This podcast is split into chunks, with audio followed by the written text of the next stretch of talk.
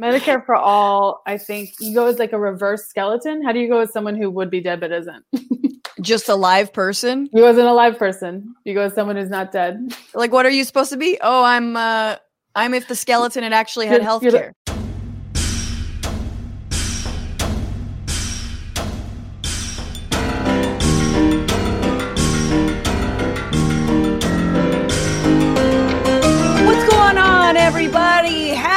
Are you? Welcome to another episode of the Bitchuation Room podcast live. I am your host, Francesca Fiorentini. You've seen me on the thing, you've seen me on that other thing, you might have seen me on Instagram and don't really know where you know me from, but uh, hey, you're here and that's all that matters. Um, uh, thank you for being here. I see y'all on YouTube and on Twitch. David DeRice already with some thoughts, just a lot of thoughts. Thank you. Um, Chuck Diesel, James Hicks, Alicia, Prince of Judah 79, Todd Roy, is always, using tubes uh, and all the other wonderful people, Michelle K, Carol Shea. Hi. Um, I hope you guys are good.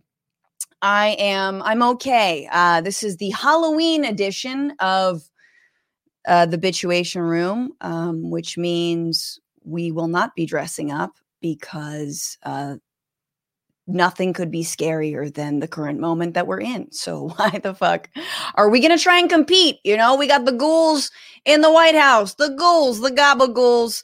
It's me, Francesca Fiorentini. We have such a great show. You guys, we're going to be talking to uh, the youngest Democratic strategist uh, ever, ever, ever, ever, uh, who ironically called himself a Democratic strategist up until recently when he realized, oh, yeah, I am one.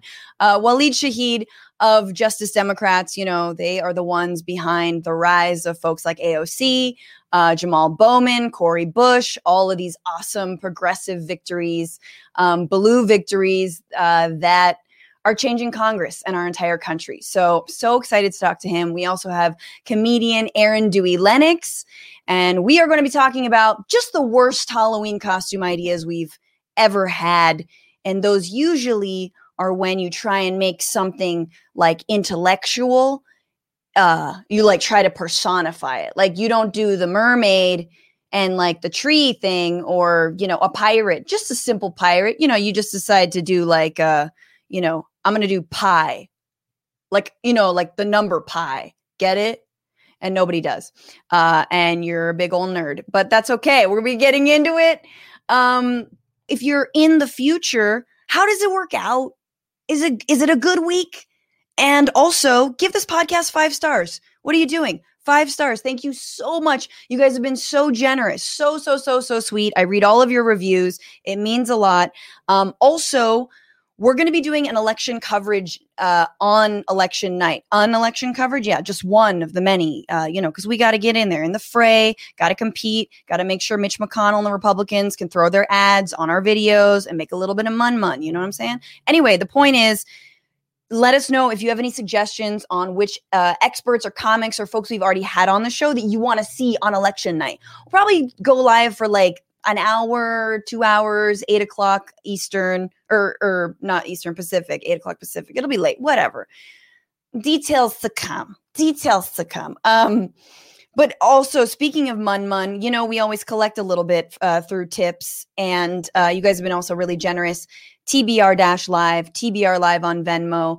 Thank you so much to everyone who's donated $20 or more. I'm going to do a little shout out to Raylon Smith, Daniel Lee, Robert Gilbert, uh, Saritam Sanyal, Stephen Waddy, Osam Colonel, uh, Donna Sanchez, uh, and and all the other folks who've donated. Thank you. You know, we put a portion of that money to seed the vote, uh, which is still turning out volunteers, phone bankers, folks on the ground um, hitting the pavement and actually getting out the vote in specifically communities of color uh, among young people in those swing states.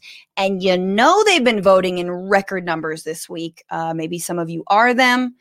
New york y'all had early voting start. There were crazy lines. I don't get how there can be lines that long in a city that big. Um, but yeah uh, we got a lot of work to do in this country we just you know, we got a lot of work to do. Like voting should be way, way fucking easier. I don't, I don't get it. Anyway, let's move on Cause I I wanna I'm I'm opening with a bitch. We're doing things differently. I'm opening with a bitch. Yes, it's me. I'm a bitch. Uh, but also I'm gonna bitch about what I'm thinking about. It's eight days out of the election, and I'm fucking nervous, y'all. You guys, I'm nervous. Uh, my body is broken. Like I'm in pain. I've got like carpal tunnel, and I've got RSI. And and you guys, if you work on the computer all day long, you know what I'm going through. Even my yoga's not really working. I got a I got a scratch on my hand. Like I've got like uh, my hand itches because I'm so nervous. Every night I just like itch my hand. This is awful and disgusting. I feel like either I looked it up. What does it mean when your hand itches? It either means that you're going to come into a lot of money or you're stigmata. So I am the Antichrist and uh, I'm going to be raining in dollar bills. So we will see. But I'm nervous about the election. I really am. And this is the Halloween show. And my Halloween plea is vote. Please fucking vote. And if you are in a swing state or any state that really isn't California or New York, vote for Biden. Yes, I know Kanye looks good on that ballot because you're like, fuck it. And I know as a progressive, there is a little voice inside of you that's like, Fucking what if he loses, dude? The Democratic establishment iced out my boy, Bernie Sanders. Fuck you, I'm not gonna work. Yes, I hear that voice. I feel that way every day. Every day. I'm like, why is, isn't Biden doing better in this debate? And Bernie Sanders could have done better. But we have to rise above and we have to actually cast our ballot for Joe Biden. Now, a lot of people are mad when I say that. Uh, you know, they're like, oh, the lesser of two evils. Yeah, the lesser of two evils is less evil. That's the point. It's actually not that bad, right? Um, this is a good thing, right? It's like the uh, I don't know, if like a, an evil witch, you know, it's like if you get like what is evil? Like a witch is evil, right? And if she kidnaps you, that's bad. But if she like also feeds you like the brain of like your brother, that'd be even worse. Do you know what I'm saying? I don't know. I'm trying to give some ghoulish comparisons here don't eat the brain is what I'm trying to say. Like, you know, don't be like Ray Liotta in Hannibal or whatever. Um, I want a less bad Hannibal. What I'm saying is, I want a better nightmare. Every day, all I think is, man, I'm fucking tired of this nightmare. I'm bored of this nightmare. This nightmare is fucking hack to me. It is, as a comic, it sucks. It really sucks to have to do Trump material. And I have to do Trump material because I'm a political comedian. I got to talk about the world around me. And it's so hack. He is a joke. I don't want to make any more jokes about him. So do it for me. Um, and also, look, we need, as as Linda Sarsour on the show has said, give me a better opponent, right? Give me someone I can fight against. Give me someone who I can build a little bit of daylight in between so I can have time to strategize, you know? And yeah, we should be working against capitalism and against patriarchy and oppression uh, and racism every single day. And your vote, and this is what I'm saying, your vote's not precious. I know if this is this is sad, but your vote is important, but it's not precious. It really is not. And I learned that when I voted for John fucking Kerry. I was an anti-war organizer in New York. I hated Bush. Kerry was like, "I'm gonna get a, I'm, I'm gonna get Osama harder than Bush," and everyone was like, "No, you're not. Bush is the literal worst. You think you're gonna beat him in the war on terror? He invented the war on terror." And I, I held my nose and I voted for for Kerry, and then he lost. Uh, and there was a lot of discrepancies and voting machines that straight up flip votes in Ohio. But that's neither here nor there. The point is, we've done worse Okay, we've done worse. And Joe Biden, he's not Michael Bloomberg, y'all. Like, think about if it was Michael Bloomberg. Just think about that disgusting reality. It could have been Bloomberg. And I will tell you right now, I would not have voted for Bloomberg. No, I would not. I would have wanted to because it would have been like, ooh, but stick it to Trump, but I would not have. Joe Biden is not uh, Michael Bloomberg. Fuck Michael Bloomberg. Um, we have to, as Greg Palast says, he is a, you know, uh, electoral scholar. He writes a lot about it. He wears like a weird, like Fozzie Bear hat costume. He's the realist. He says you have to overwhelm the steal. So, guys, let's overwhelm the steal. We know Republicans are trying shenanigans, voter suppression, voter purging, preventing people from voting. Um, if you have the privilege to even think or know about those things, if you have the privilege to be able to decide that you want to play purity politics and not vote for Joe Biden, then that is a that is a red alarm. That is a red flag to you that maybe you actually should vote because there are millions of people in this country who are undocumented who can't vote. There are millions of people locked up on some bullshit because they can't vote, right? There are people on parole who can't vote. So just think about the point of privilege that you're saying when you say, nah, you have to earn my vote. You know, I am a special snowflake. No, no, be bigger than that. It's it's important, but it's not precious. That being said, local elections, hell yeah. Propositions, get involved. Fuck yeah. Like uh, those all matter. Um, anyway, that is my uh last thing I'll say. I'm like, where are my notes on all this? Last thing I'll say is this. Uh, I'm an anarchist. I don't believe in borders. Like what? I don't. I don't think border. I don't believe in like militarized states. I think that leads to violence. I don't believe in standing armies. I, you know, believe in a uh, concentric circles of non-hierarchical economic participation. You think I'm going to fucking see that in my lifetime? Hell no.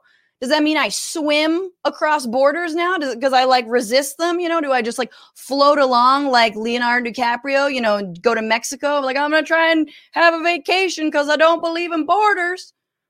No, no, I got a passport, and if I can travel, I can travel. You know, this is this is the the reality. So, as I wind down, my friends, give me, give us a better nightmare. We need a different nightmare. And without further ado, I'm going to bring in our comedian guest for the, the hour or hour and change. So excited. She's the host and producer of the Frogtown Comedy Show at Spoke Bicycle Cafe in Los Angeles. Such a good show if you haven't been.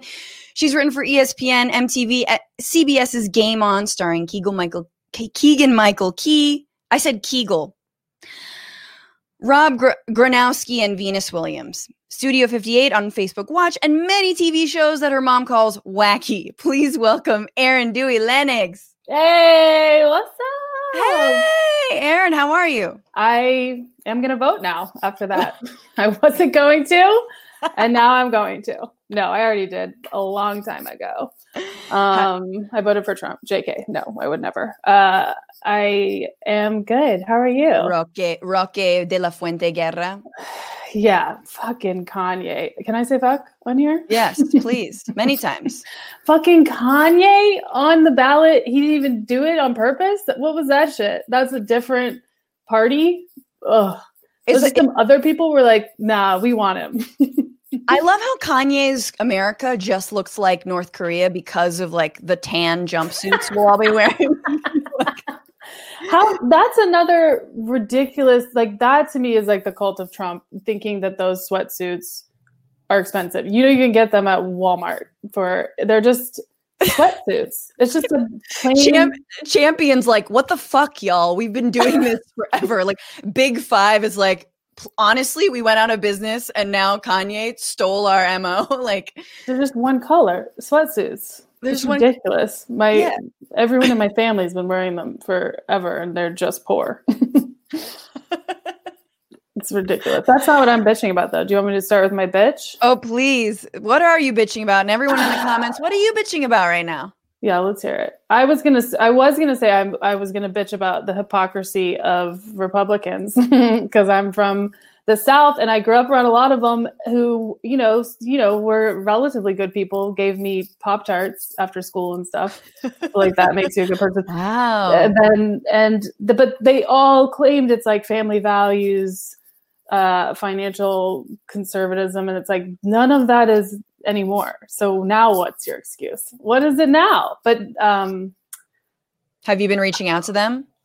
Oh yeah, I DM'd everyone I went to high school with who I know is Republican, and um, a few are voting blue. A few, one girl who I um, know, like I saw your tweet college. about this. this is real. She said she wasn't going to vote because she's uh-huh. just like identifies as such a Republican. But like, I remember that she let a bunch of dudes run a train on her in college. Like, what is this? Is the hypocrisy I'm talking about? That's Right, that's you- not for you the can't get it. people, I don't know. So wait, a run a train, right? This is a sexual act. Uh and yet she won't politically let the Republicans run a train on her. Is that what I mean? Maybe And she's learned her lesson. She started getting fucked. You know, or like how is she anti-choice when she got rammed by so many dudes without condoms in college that I am well aware of. now, now you don't want people to be able to go to Planned Parenthood because I know you went because I took you. Did you ask her that? You were like, so like remember that time did you take her for real? I a different time. I don't know if it was that time. A different time we went as a group. It was like everybody was getting birth control. It's just wild. It's That is why it's good of you to reach out though. I've been I've been doing that to like a couple of family members, step family members, and just checking in, like just making sure, you know, doobie doo that you're not. What you are know, they doing?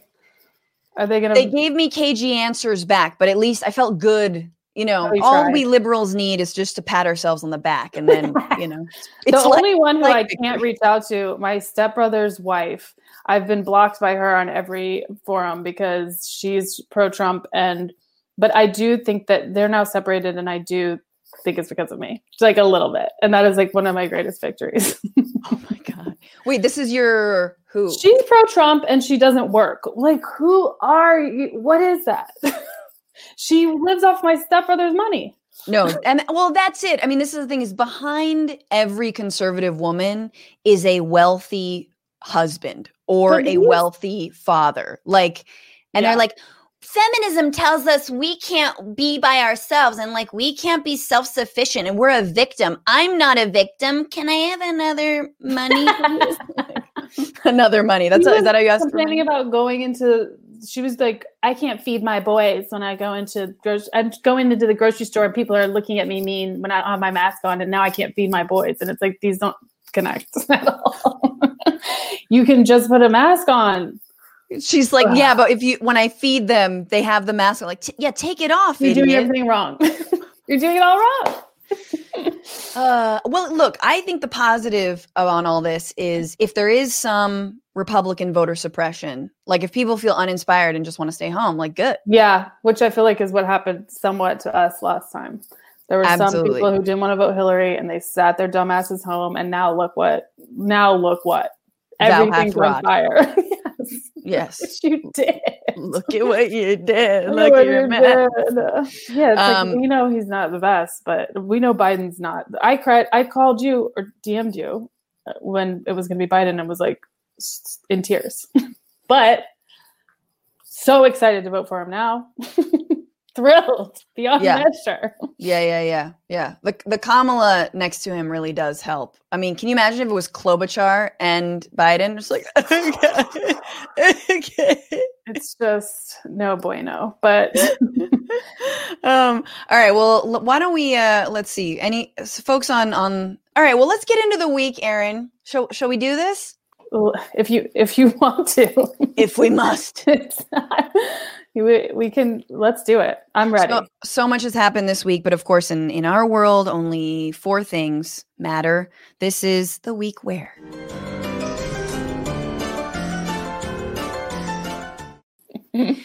This was the week where six states broke COVID records Alaska, Ohio, Oklahoma, Colorado, New Mexico, and Illinois. I have no joke for this because America is the punchline of coronavirus.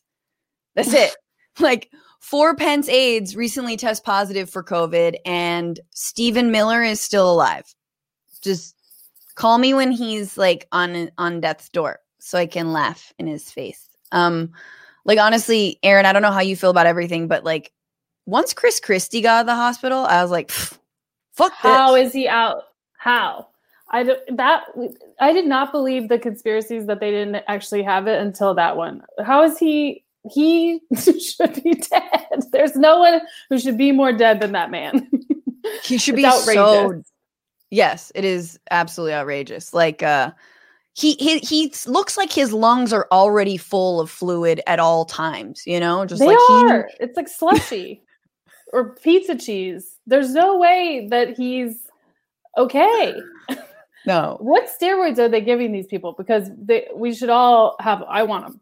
I want, want them them to walk around. It's it's all that Regeneron, dude. It's that it's that fetal tissue goodness that if this were the Bush administration, they wouldn't take it. But since this, you know, because it's fetal The tissue. hypocrisy. It's God, wild, and none of them said a word. Nobody said a word. The pro-life people when oh yes. Of course they not. Yeah, and also like what about prayer? What about prayer? Why don't I just pray. Fucking thoughts and prayers them to death. Like, ugh. Um, yeah, y'all, be careful. You guys, everyone keep wearing your masks. Um, even though you can't feed your babies when they're wearing them. Pro pro tip. I was going to say, I think my ex sister in law was in every one of those states in the last. She's going on a COVID road trip. she probably is. That's I- like, are they the are they the states he's had rallies in lately? honestly uh let's see o- ohio oklahoma uh, for sure. Um i've been thinking that we need like a green book but for covid you know like yes, like I which state to to drive through as someone who believes in science like here's the states to avoid. Um that's for the five people who liked green book it was a real historical thing y'all You can like the green, the original Green Book, and not the fact that it won an Oscar. you can like the thing that it that existed. this is true all I saw the movie because I'm an ally.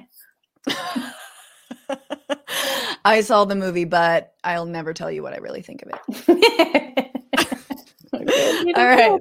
This was the week where the need for ratings bludgeoned our need for mental health, and NBC held another debate between Trump and Biden.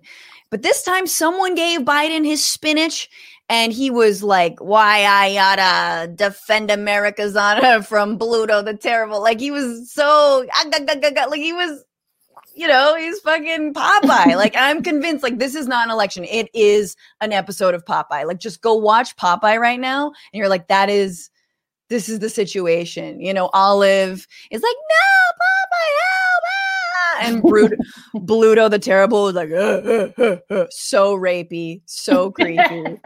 yeah, you like Garcon. They both had a real yes. Yeah. and then and then Popeye's like, I, I gotta do everything myself. Like, I fucking. He's very Biden, like very muttery, uh, Oh and and then occasionally, you know, he sucks it. Um, this was a good metaphor. It- yeah, It, took us on you. a journey. thank you. Um, Trump, for his part, was on one or five or twenty or however many pills he's taking to keep himself alive. Um, it's impossible to have a debate with Trump, honestly, because he will always have something crazier to say. Like it's unfair. He's like the guy at a party who always has to one up everyone's story. You know, you're like, I was once skydiving and I swear I felt the instructor's dick. And he's like, I sucked a skydiving instructor's dick in the air. you're like, what? Mm. Okay, well, I guess that's the soundbite. Great. Um, was that a soundbite? I would believe you if you said that that I was part of the debate. I stuck this the skydiver instructor in the air. I Yeah. would have when I went skydiving. They really? Was he hot? do so much for you. They're a therapist. They're you know a guide. They're a, a blanket around you in a scary time. And you might die together.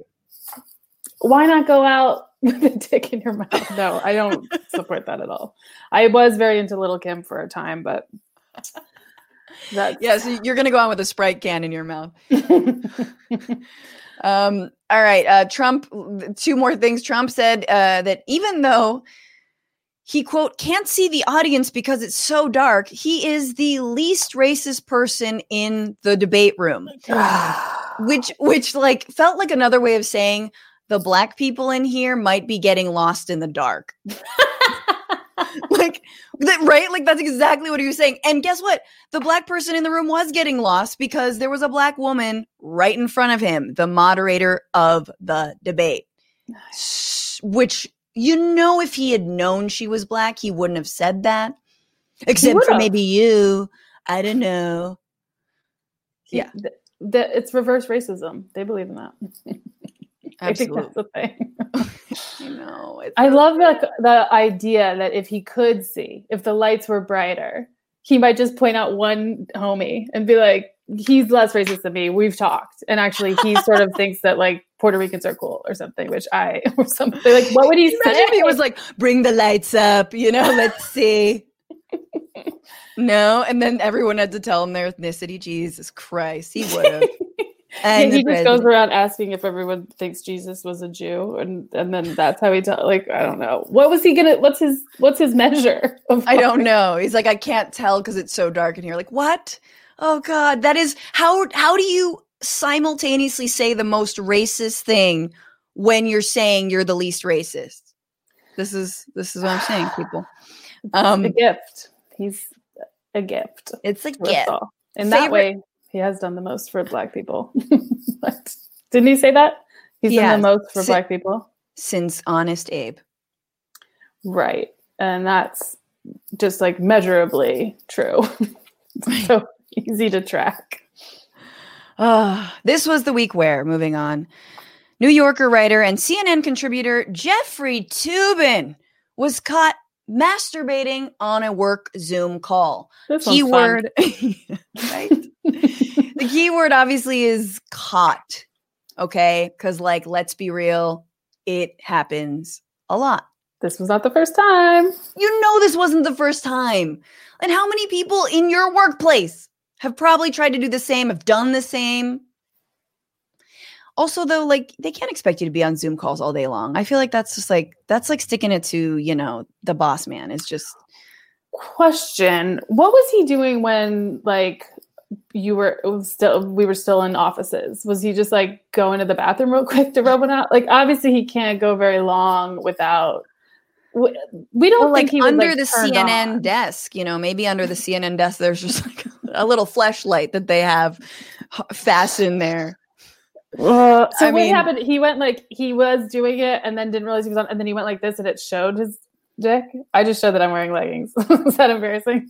he showed his he, he showed his leggings no apparently um well so there's a little more context but his coworkers knew he was clearly on a different call so it seemed like he was talking or seeing talking to someone else or looking at a different window and then yeah he like folded the computer down and exposed his uh, dick. Um, the best part, though, of the story in my book is that it was on a call that was, and this is real, running an election simulation of what would happen in various scenarios coming out of November.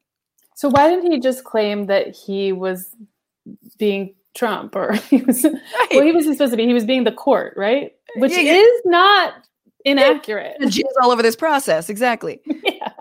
But no, but but honestly, I don't blame him because if that was the case, like who doesn't envision Trump losing the election and immediately get horny? like we are all gonna be able to come so good. I'm sorry, this is a very ah. sexual episode, but think about it. Like, how much more relaxed are we gonna be? Oh, yeah, my shoulders just dropped even at the light suggestion.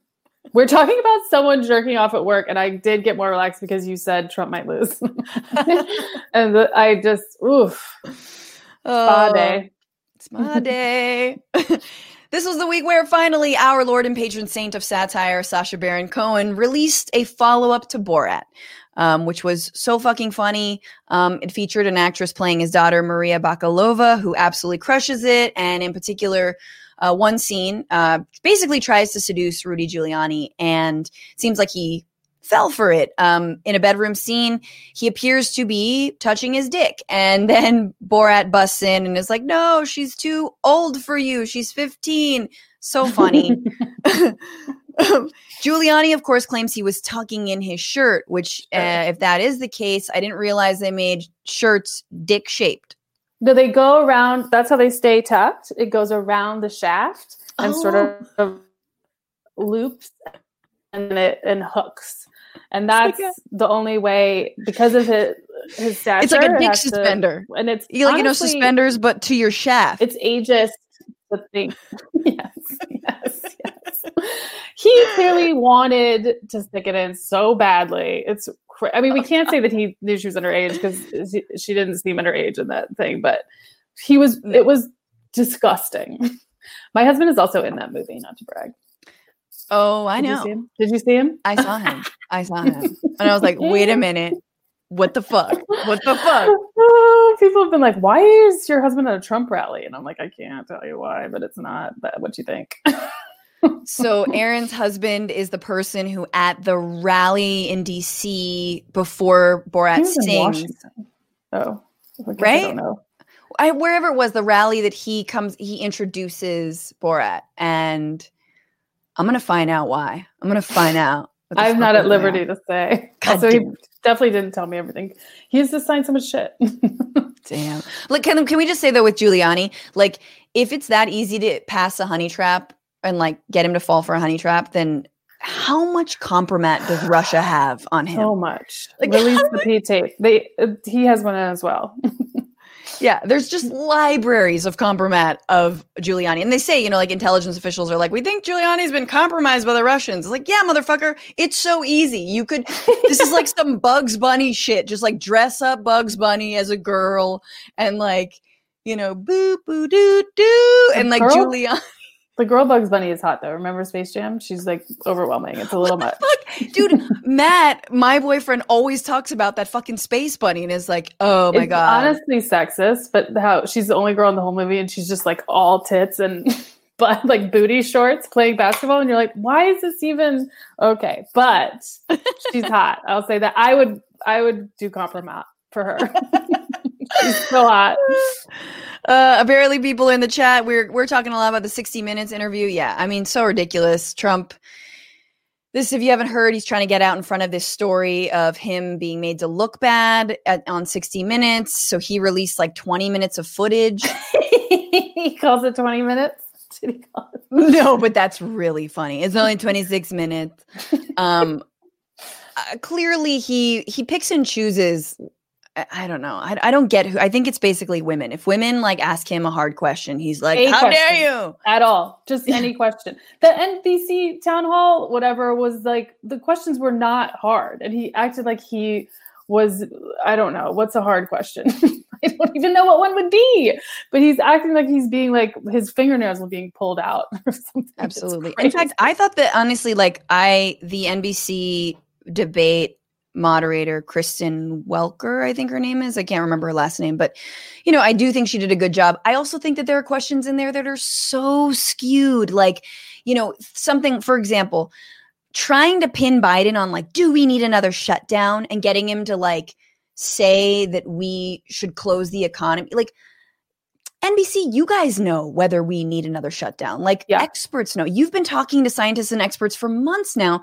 So you kind of know that the answer is Yes. Like the answer is, I mean, not a complete and total shutdown of everything, but like the answer is there needs to be a lot more precautions, especially in states where the COVID cases are on the rise. Why are you pretending suddenly that it's like a political thing to call for that? You know? Right. And if there just was one for, if there was an actual one for any period of time, we wouldn't have to have any more of this half assed ones. like, exactly. You just That's get like it over Californians, I feel like, are going to flip. Like in three months, are going to be like, fuck this. It's not real.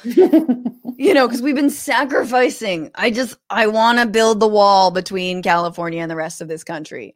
Yeah, well, do Cal- it. The the very it's really like don't the the western coast of California because you don't have to go very far in.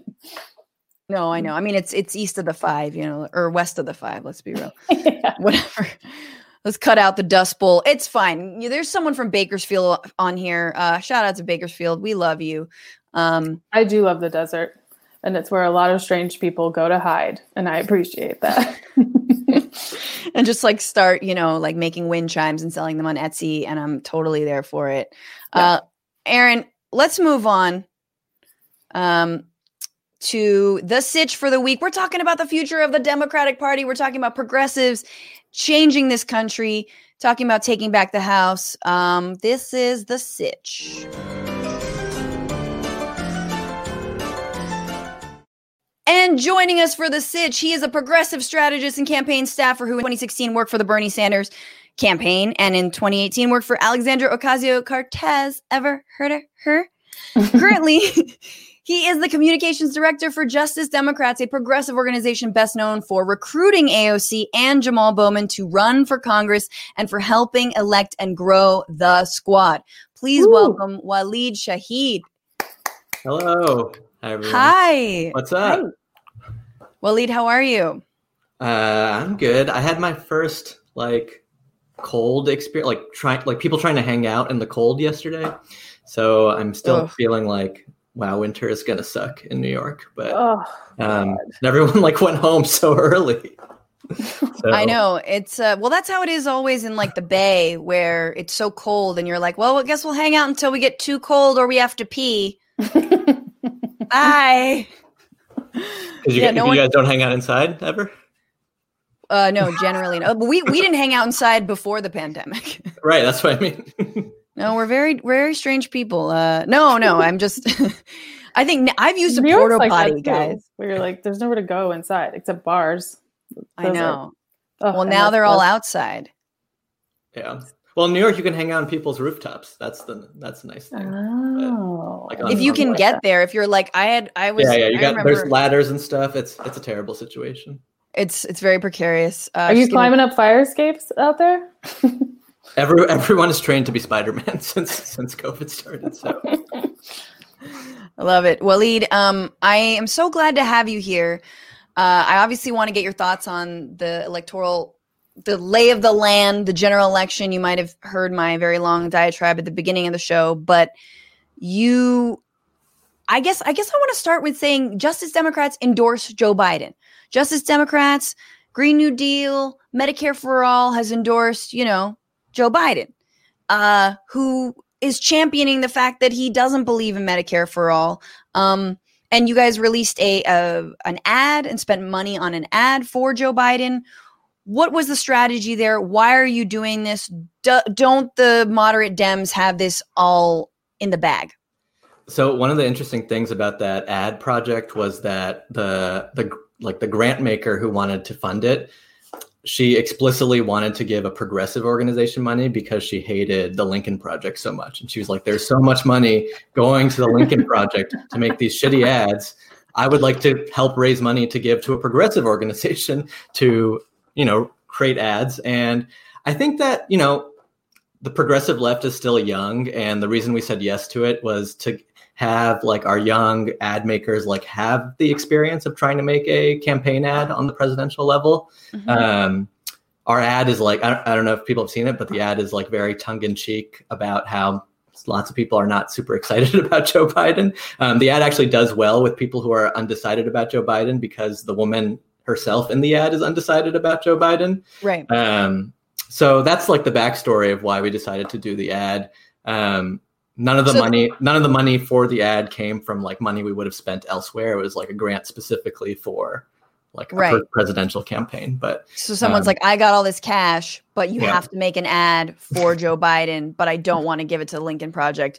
And Yeah. really, I don't even trust the Democratic Party to make a good ad. I respect that. I also Um, think like it's good to have people. The Lincoln, they're they're helping us right now, but we're go- it's going to be a like woof, what a dark day when we have to say goodbye to them. it's gonna it's coming fast. And they're like, And wait, Biden might do something on climate change. Yeah.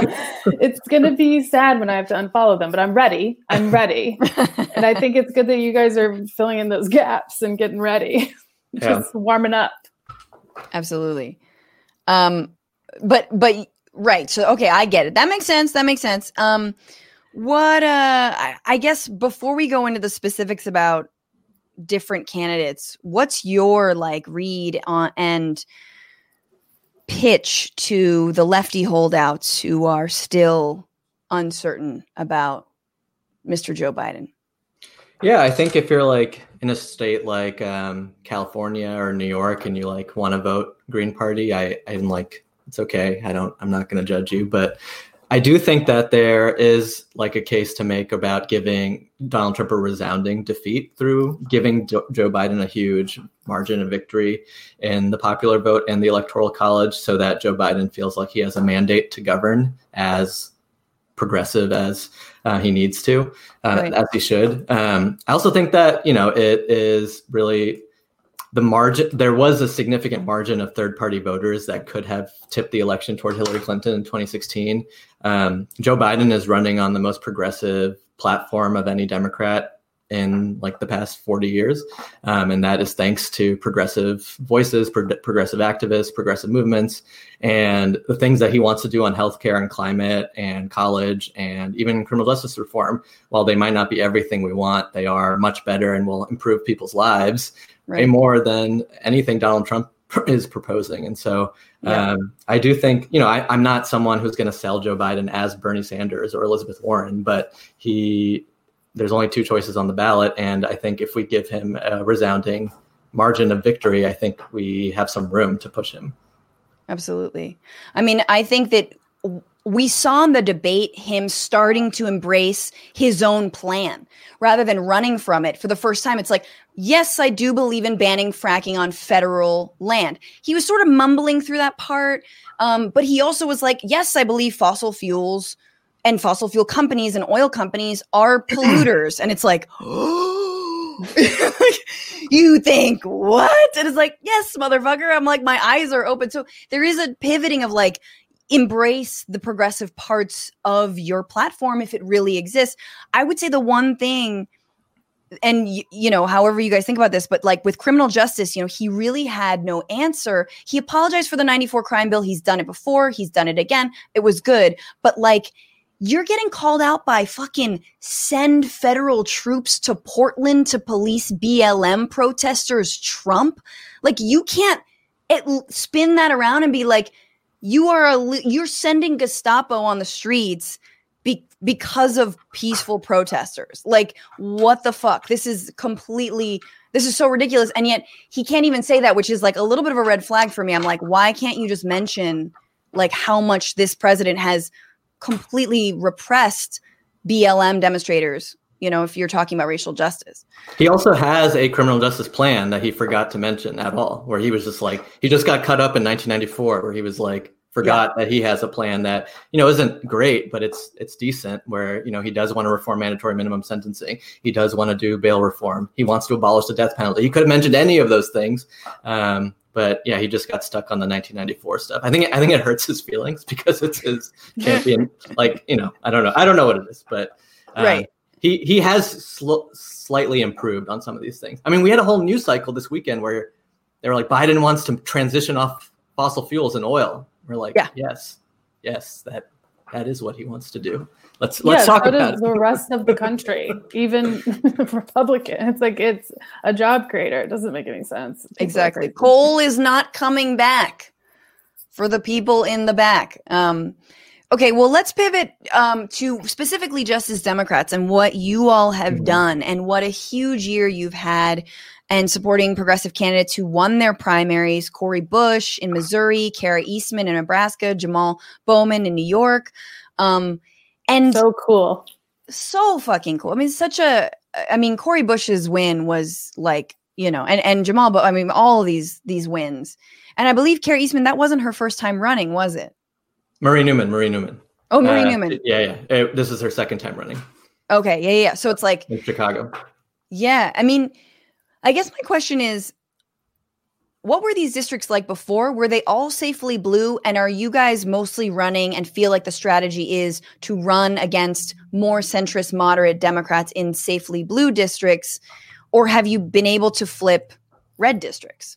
Well, I just wanted to start out by saying I'm having a little deja vu in this interview because the first time we ever talked was when you made me do a therapy session with you at the DNC in 2016 when Bernie Sanders dropped out. you wanted to make me talk about my feelings, my feeling, my stages of grief, and you know, four years later, we have many, many, many things I'm happy to report on. Um, Yay! Um, so, You've um, improved so much, Willie. Thank you, thank you, thank you, therapist. I, I like I like to hear some positive feedback. So, um, but yeah, I think that uh, so these districts are um, heavily blue. The ones that we won in, um, they're places where like President Obama and Hillary Clinton won like 80 20, 90 10. Um, but the issue is that the voters in those districts, these are really diverse uh, districts. They're heavily young. Um, and just the Democrat, like, if the best we can do in the bluest parts of the country are like Dianne Feinstein and Eliot Engel and Andrew Cuomo, like Joe Crowley, then you know those are the bluest parts of the country. Like if that's the best we can do then the democratic party has a fundamental problem. And that's the hypothesis that justice democrats is putting to the test. Um, you know we do endorse in red uh, red districts. Kara eastman in nebraska is running in a red district now Oh, but right. um, the yeah these are if, if we can get enough of these bernie voters and enough um, young people and progressives and people of color to just choose an alternative then we can really send a signal to the democratic party that there's a new generation of people coming. And that's who jamal is that's who Cori is that's who maria is. And um, yeah you know to be honest i didn't know we could after aoc i was like they're never going to let us win another one of these. Um, it'll be so because that, that was so hard. And you know it's been way harder this year. But um, seems like there are voters who want who are hungry for change. And even in jamal's district there might have been people who voted for joe biden and jamal um, in the Right. primary too so people people can be two minds about things too Absolutely. Um, I feel like whatever happens, I've said before, whatever happens in this election, I do think either the Republican Party or the Democratic Party will be completely undone by this election. I don't know if you agree with that. I don't know where you stand with that. I mean, for me, I think if Biden loses, even he said himself, and this was really fascinating. The guy is like, the guy's a fairly honest person because he was like, someone asked him, like, what if you lose? He was like, well, then I ran a shitty campaign well then i did a really bad job and think about it if clinton if you can't win against trump under like under covid conditions right that doesn't say a great thing about your campaign but i, I do think that so if he loses you're you're remaking the democratic party obviously i think a lot of folks like myself making these big old pleas to vote for biden when he drops the ball that changes the whole situation and i think that the republicans if Donald Trump loses, you're going to see those, yeah, those Lincoln Project folks are going to be like, let us take the party now, you know? um, yes. But like, what, in terms of remaking, how do we continue to remake the Democratic Party? How do you get a Joe Biden to embrace the legacy of FDR and leave behind the legacy of Clinton and neoliberalism um, if he wins?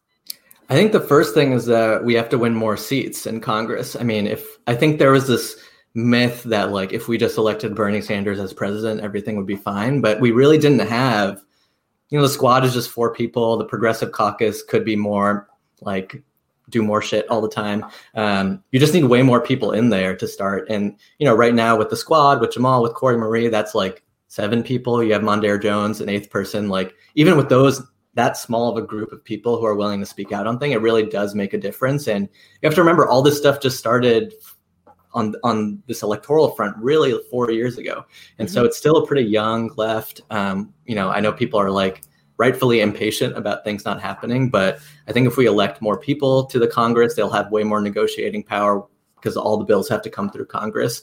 Um, I also think Joe Biden, like he is not someone who's super ideological. He, there's this um, funny uh, interview. I, I mean, it's not funny. It's actually really uh, horrible. There's an interview with Chuck Schumer where really he funny. he uh, there's an interview with Chuck Schumer where he says the first question I ask anyone who interviews for a job with me is ask I ask them where I am on a zero to a hundred conservative liberal spectrum, which is the can you just imagine being in an interview and being just asked the math equation as your first thing? But he says he says I'm a 75, which means he's been a 75 for 30 years, and I think Joe Biden has been a 75 for 30 years, where he's just in the middle of the Democratic Party. So as long as other people around these Schumer's 75. I don't. that's what he that. says. That's He's what he says. he's I mean he's 76 years old. I thought That- you were talking about his age. No, but they're they're just they're just kind of weather vanes where they're like, if Yeah. the party is moving to the left, they're gonna move to the left, but you have to you have to move the whole weather around um, for these people because they have no real like beliefs about anything. Absolutely. I mean, it reminds me of like Veep. I mean, Veep is so cynical. It's hilarious, but it's so cynical. But you know, my the favorite part is like when they're like, "Why do you want to be president?" And she's like, "Well," does not know, just doesn't know, and and like yes, constantly looking around and like looking for approval. And look, I think Kamala also is like a very capable person, but I I do think she falls in that same vein of like, I want to be liked, you know, so you know pressure her you know? And i think th- those folks they're more open to pressure. I just I I worry when when Biden starts to do the epiphany talk, when Biden starts to do the you know Republicans, the bipartisan talk, the president of all talk. I was saying last week on the show that Jacinda Ardern, you know, she re-won in New Zealand, and she said something amazing when she was asked about like you know because the Labor Party now in New Zealand has this like you know some like the majority of the seats, uh, and the majority mm-hmm. they got the majority of the votes and she was like, "Look, I am a president to all Australia or uh, New Zealand and Australians." Um, but I have a mandate. And she said, like, I have a mandate. Clearly, the voters gave me a mandate. So back to what you were saying earlier, it's like, if we do give Biden a mandate, I hope I hope he uses it, right? I hope he says, I I won and there's a strong pull to have things like Medicare for all and or a public option and or which is not and or a public option. Um, and um, uh, what what am I saying? Um, whatever, like a Green New Deal, exactly. All, all, the things that we want. So, I guess, um, what do you think? I mean, the first time we heard about this word Biden care was this debate. I think now he's saying Biden care, which is what just mm-hmm. Obamacare, Obamacare without gutting the public option. Mm-hmm. What do you make of that as someone who's in an organization that supports Medicare for all? Oh, I think Biden care is pretty trash relative to uh, like what where we need to be. Um, even on its own merits, like there are many. Like Beto O'Rourke ran on a more progressive public option. Buttigieg ran on a more progressive public option. The the biggest issue with Biden care is that it preserves the dumbass employer based model that we have that everyone has seen through COVID doesn't like function. And so the while it's an improvement on the ACA, I'll give him that. Like there are many more people who um, are poor but can't get Medicaid who would get healthcare through this. Um, overall, like if you work at a company, a large company, you cannot. You're like if your employer is paying for your healthcare, you the employer cannot buy the public option for you. You basically have to pay for the public option from your own money, wallet. That is Biden care, and so oh, there's been crazy. And so there is there's been people like Ezra Klein and Matt Yglesias at Vox, who are not leftists, have been criticizing Biden over this proposal because it's completely preposterous. And he has not been that detailed anytime he talks about the public. He just says like very, th- he says three sentences about it. So there is room that it might change in the upcoming administration. Um, but it just doesn't meet the moment. Like it may, maybe it made it made sense before COVID, maybe, but especially post COVID, he has so much more room to move on Biden care. Um, again, it's definitely an improvement on the ACA, but in terms of like, even in the realm of public option stuff, like if Beto O'Rourke and Pete Buttigieg are like running running to the Wait, how does it improve on the ACA? Sorry, I don't know anything.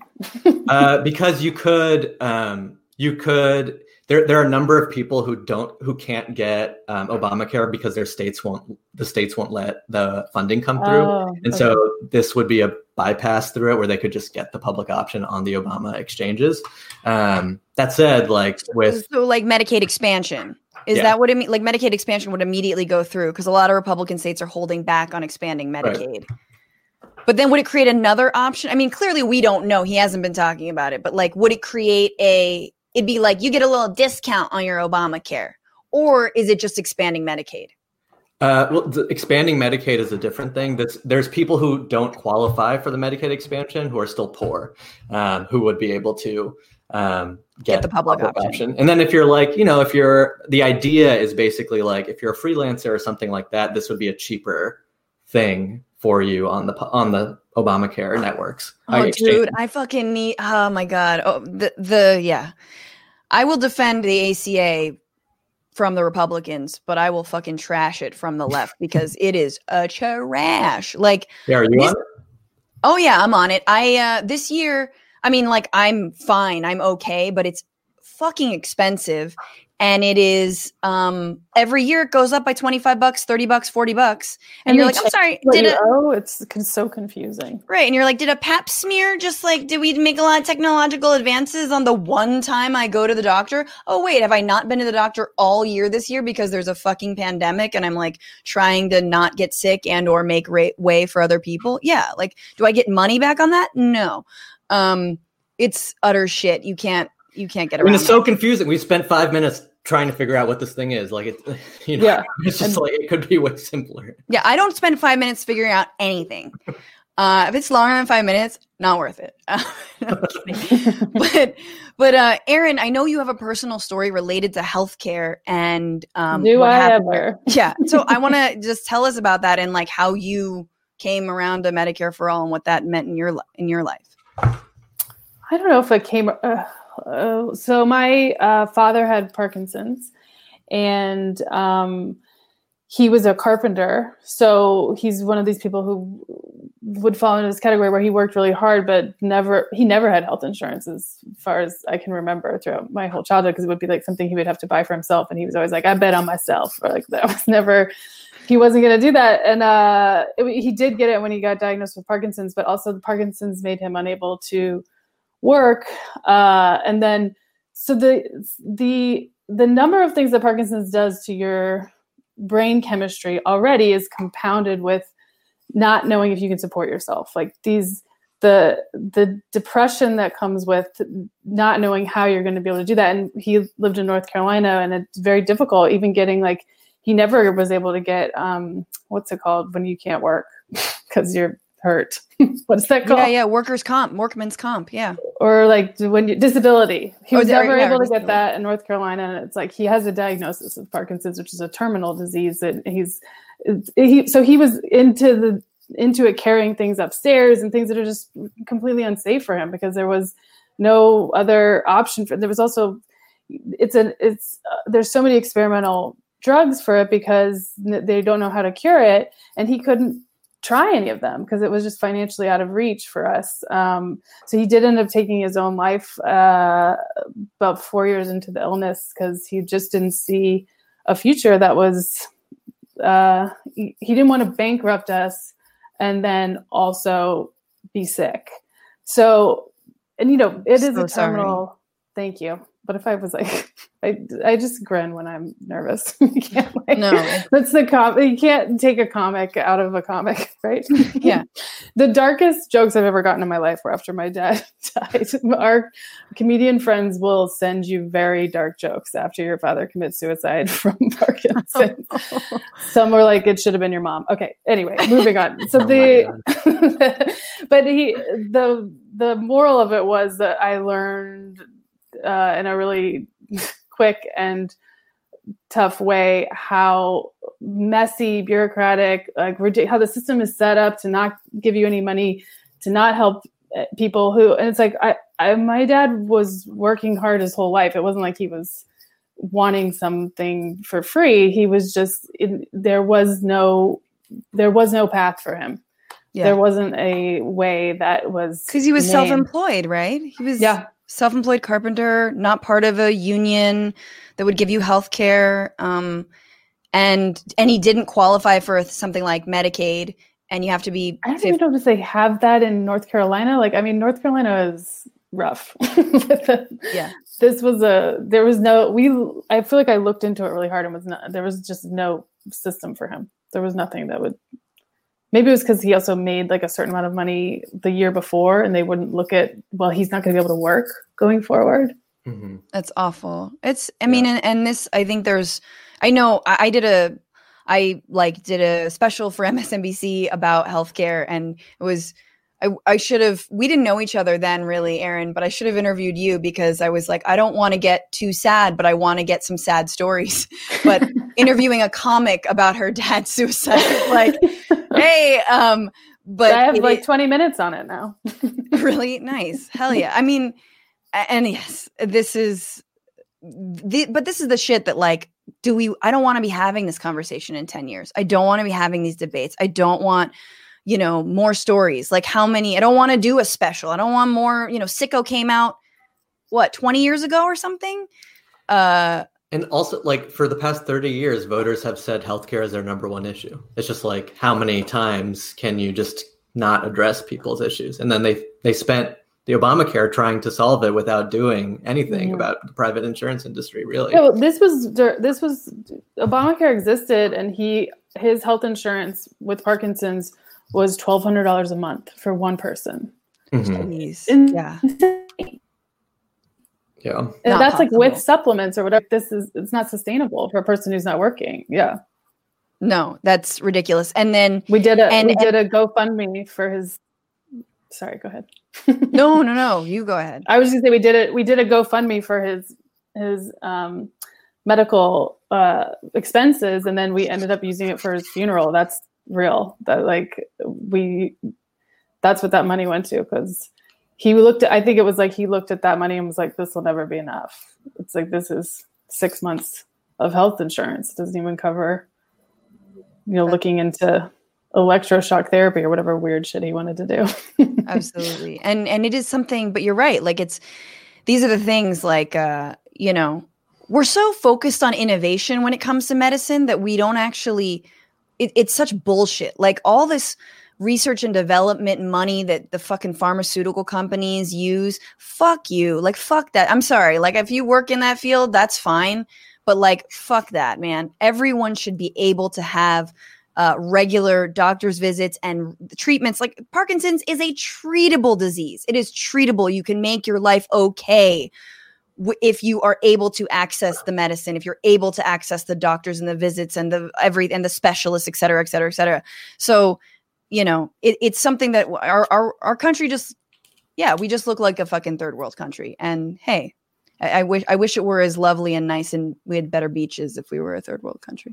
um, uh, Erin, thank you so much for sharing that with us. I, Yeah, I, thank you. I really appreciate I, it. and I get, I'm glad, happy. Thank you for letting me talk about it. It's good. I think it's good to. It feels important and to be able to be like, we need, we need this to change, so more people don't lose their cool parent. Okay. Exactly. Hell the- yeah, they're they're the more fun carpenter parent, the parent that knew how to build shit. Um, The Uh, thing that makes it even more infuriating is that you can just drive a couple miles across the border in Canada and then it's just totally different. Like there's nothing. You just walk in, you show your ID, and you get care, and you don't pay for it. And it's just like just a border that separates what their healthcare system is and what ours is. dude, this is what this is what abortion, uh, safe and safe abortions are going to be like under Amy Coney Barrett. Is we're going to just be like doing like Mexico spring break, but with abortions, um, which sounds kind of tight. yeah, not too far off from from my own. Reality. no, I've never. Oh, your own experience. Yeah, yeah. No, dude, right now, this is one of the things we didn't talk about in the special that we couldn't include, but this is straight up. Uh, states like Utah and a lot of other states, and this is why drug prices are super important. They're sending. They're sending their state employees. It is cheaper for them to send them to Mexico, all expenses paid, pick them up in a limousine, limousine, stay in a five-star hotel, and then they go get their meds like Humira or whatever else, you know, all the shit that's overpriced, their their insulin, and get them in Mexico and fly them back. Obviously, you can't leave them there, fly them back. It's cheaper for state governments to do that than to buy, than to subsidize them buying meds in the US. That's like the fucking isn't that insane? So like these trips to Mexico to buy cheaper stuff because of our healthcare system so broken already exists. Um, wow. yeah it's Wow. i really wanted to travel over the border to do that and we weren't able to but um dude waleed erin you guys are the best i'm so happy you're here we have one more segment this has flown by but i want you both back um please Yeah, I would Um, love to come back. That was that was really fun. Let's do it. fuck yeah it's not over y'all. We have one more segment but before we get there remember d- tip us tip us tbr dash live tbr live on cash app venmo tbr dash live. Thank you for those in advance. The tip jar is a little klingly clangly a little klingly you need some bigger bills in there you know? You don't want the ching the chingaling. Anyway um all right last segment. We're doing it. It is halloween. We believe in progressive policies. Let's put them together. That couldn't go wrong. This is make it sexy I will start off and say that four years ago, when Donald Trump was and Hillary Clinton were running for president, I went to a party dressed as the skeleton in Trump and Hillary's closet. Oh, Okay. Okay, so I wore a skeleton outfit, and then on each of the bones, I wrote like you know uh, emails or like super predator, and uh, you know grab him by the p word. You just have Epstein on both arms. Epstein wasn't a thing, man. We were so young and naive back then in 2016. Okay, so I'm at this like rave ish party, and um, I took an edible, so I was way too high, and then, then I immediately felt self conscious, of course, for dressing like a fucking nerd, and nobody got the outfit. Nobody thought it was anything interesting except for just the dorkiest person in the entire semi-empty rave slash party comes over to me and is like, "I get it, I like Oh, it," and I was like, "Oh God." I want to take it off. I mean, poor. Th- thank you, man. Wherever you are, if you remember me, I appreciate you. What was he Thank wearing? you, man. I don't Yeah, know. he, what was, was he wearing? he was like dressed he like was Greg dressed like Palast. Epstein. yeah, he was Epstein. weirdly. He was the super nerd. he, was- he saw it coming. He was just pointing out like hot women in the party. and like, yeah, she looks underage. Um, but we're making cost- Halloween costume sexy. Erin, I know you have sort of a similar story on this. Oh, I I once I used I also did that. I like to go as like things that were in the zeitgeist. I once went as like a congressional aide back when someone was accused of sleeping with little boy con- congressional aides. I can't remember who it was. That's how Did money. you go as a boy congressional aide? yes, I did, and I looked adorable. Oh my god. Uh, and then once You I would definitely little- want to touch my butt. yeah, little short, just cute little short little suit suit short suits. Adorable. And once I went as an improvised explosive device during the Iraq War. Yes, I am old enough to have been drinking and doing cocaine during the Iraq War. and people actually everybody liked So it was the except for the person I was dating who made a big scene about it. And he was dressed as a German child. And I was like, this isn't you as you dress as a German cannot yell at a Jew about being an improvised explosive device. how did you? How did you even wear that? It was so sick. It was a cape, and on the inside, I had my friends spray paint kabloom, and then on the outside, I taped trash and stuff, and then I had a little antenna, and so I would hide like this, and then when people came around the corner, I'd go kabloom. Oh, that's very cool. I feel like That's if I did that, I would get in trouble. But another Yes. and that, and then also, I want to acknowledge that that feels wrong that I was able to, and you cannot. I don't know if it's wrong. I think it's. I, I don't know. I'll let you have that. I'll let I was have trying to point out. I don't know if I want that. I Get it? I'm exploding. I am. Am explo- no. No. I was Good. trying to point out that the war was bad. It might not have been a good way to do it. No, but that's the what I was cutest- going for. That's the cutest IED ever, though. Like, what if like Hurt Locker was just like, kabloom? You're dead. You're dead. um, all right. So, uh, th- some ideas. How would you make the Green New Deal sexy? okay. Well, Waleed? It's obviously has to be a witch costume, like like a sexy witch with with a tiny window, or she's making a tiny some. She, she's like a mechanic. I don't know. Have you Why? heard about 'Cause the tiny green- window thing? Because she's green. Oh, what's the tiny No, the witch from. thing? Um, you've never heard about the tiny window thing? No. Oh, Trump has gone on a rampage for like the past two weeks, where he's like, "They're AOC and the Green New Deal. They're going to make all the windows tiny." Oh. And we're like, everyone is like, "What are That's you talking about? about?" God, I I- can't wait nobody till he's funny again. Nobody Wait. knows what he's talking about. So great when he's funny again. I can't wait. I know. I know. Um, Green, New, Deal. I think I think you just go naked. That's the sexy Green New Deal. Is you just don't use anything that was made with fossil fuels, which is everything. so like, you can't wear anything.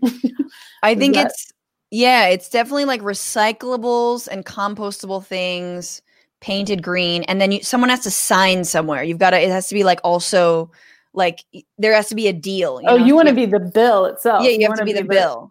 okay, okay. I The bill, that. but surrounded by trash. What if you just get it all tattooed, like like uh, henna, But like a little titty showing. It's got to be sexy. Yeah, or that. Yeah, henna. Sorry, I said titty. Willie laughed. You know, it's it's uh, but it's what it is. These a funny word. It's a good word. Um, all right, Medicare for all. Mm, Erin, I do would go make as my dad committing suicide. Oh Just- my god! Guys, I can say it. Yeah. Okay. no, what would I go? Medicare for all. I think you go as like a reverse skeleton. How do you go as someone who would be dead but isn't? Just a live person? You go as an alive person. You go as someone who's not dead. Like, what are you supposed to be? Oh, I'm. uh I'm if the skeleton had actually had health care. The- I've had a lot Oh, of right, right, wine right. I, I don't. I wouldn't give you candy, dude. First of all, Medicare for all, you got to be a sexy nurse. Got to be sexy, Oh, sexy yeah. national healthcare nurse. Sexy Bernie Sanders Yes. as a nurse. Oh yeah, yeah, bald. That's a good costume. I might. Can I have that? Like, Yeah, you should don't know how just my make Bernie backyard but- where my children are. First of all, doing- sexy a sexy Bernie Sanders con, con like a costume contest is the best costume. Fun. We have to. I think you just have to have the bald head wig, the hair, his hair wig, and Yeah. then just like a bikini. Ridiculous. I want to put his bald hair, but like as a white bush, you know, like wear like a little white bush. now we're talking. Now we're getting Put a little some glasses. We Yeah. really room room wrote this, and I it feels good. I think we got to the most important place we could. Um, defunding the police. How do we do that as a sexy Halloween costume? Well, hmm. Um, You could do hmm, some handcuffs. definitely need handcuffs. That's very sexy. I But, like, they're hot unlocked. Uniforms are listen. I'm anti-police, but the uniform is hot. We can't. Yeah. I don't want to lie to people. The uniform is sexy. So maybe you just go as You love a your cop. brothers and sisters in blue. I think it's just being unarmed. Like you just wear, you're still a Mm. cop, but you're just unarmed, and you're like, How, how do you? how or do you you're like a signify? mental health prof- care professional. Which I you hope go. if and when we get mental health care professionals, they will have to wear the tightest, hottest, like like button bursting outfits, and be like, you know, is there a problem? Breathe, and you're like, oh my god. It would help. Have you ever had a hot EMT? It is like you get your shit together quick.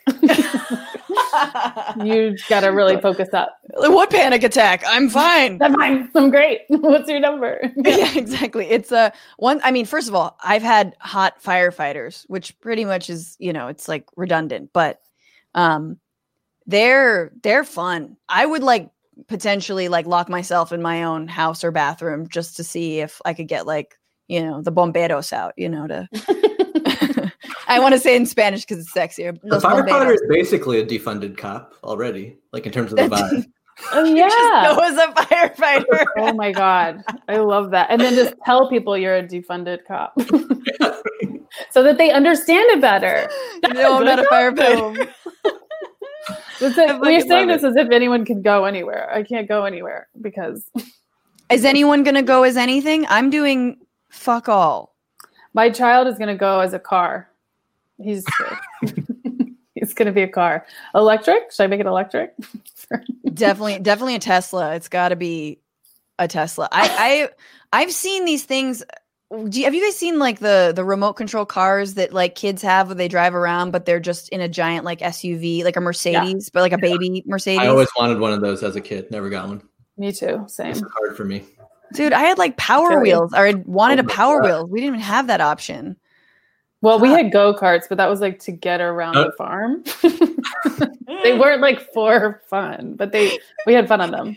if you had like Four-wheelers? mercedes like what are you doing Yeah, the fuck like- is that a tesla Well, those are slow, so you would be like everyone would make fun of you. Those the ones for kids are really slow. The ones That's for true. go, the go karts that are not for children that we rode on are really fast. And Um, flip. Waleed and Erin, before I say gu- goodbye, I, Waleed, any final parting words before this? We say goodnight. I don't think I'm going to talk to you before the election, but I do want some words of wisdom. Do you Uh, have any? words of wisdom. You know, Uh, If there's a coup, we talked about a coup last week with Joshua Oh, Con Russell. smart guy. Yeah. Uh, I just think I'm pretty optimistic that uh, Joe Biden will win. Democrats will have the Senate, and they just went through this whole thing in 2009 where Republicans didn't negotiate with them on anything. And I think we will just fast forward through like any sort of semblance of that, like Joe Biden will negotiate with Mitch McConnell or Republicans. That he'll only be negotiating with Democrats, and that means that he'll have to negotiate with the left of the party, the center of the party, and the right of the party, and that's good. Um, so I'm excited Even if for. even if McConnell and his like blood hands are still in office. Um, if Democrats have the Senate, I mean, but it'll be a lot of. I mean, people forget how many movements and protests there were against Obama. Like all that shit is going to happen again. Like Dreamers, Black Lives Matter, like the climate movement, Fight for 15. Like all those people are going to come back to protest Biden and do sit-ins and do rallies and protests, and like that's good. Instead yeah. of protests about like, hey, maybe we should uh, have voting. Yeah, really. I'm excited to be able to protest for legitimate things again. I know. Agreed. Agreed. Agreed. Agreed. All right. Well, thank you so much, Waleed. How can we follow you and uh, your work uh, with Justice Dems? Uh, JusticeDemocrats.com. We have a big campaign in Nebraska for Kara Eastman. She's going up against a Republican. She supports Medicare for all, Green New Deal, all that stuff. Um, and then I'm at underscore Waleed Shahid because there's apparently another Waleed Shahid out there who has Fuck the real that guy. I know. Not in our hearts. Not in our hearts. Thank you so much, Waleed. Everyone, check out Kara Eastman's you. campaign. Um, kick them a few bucks as well as this show. Uh, Erin, tell us how we can find you. Uh, I'm how can Twitter. we find you? Okay, just give you my home address. I'm yes, please. I do have. I am the the we're the white family on the block with the Black Lives Matter flag out. Is how you find us? I think the um, only one. Uh, yeah, I think so anyway, I'm Erin Dewey Lennox uh, on Twitter and on Instagram. And um, when we're allowed to be in public again, come to my see my show. Francesca's yeah. been on it. It's really fun.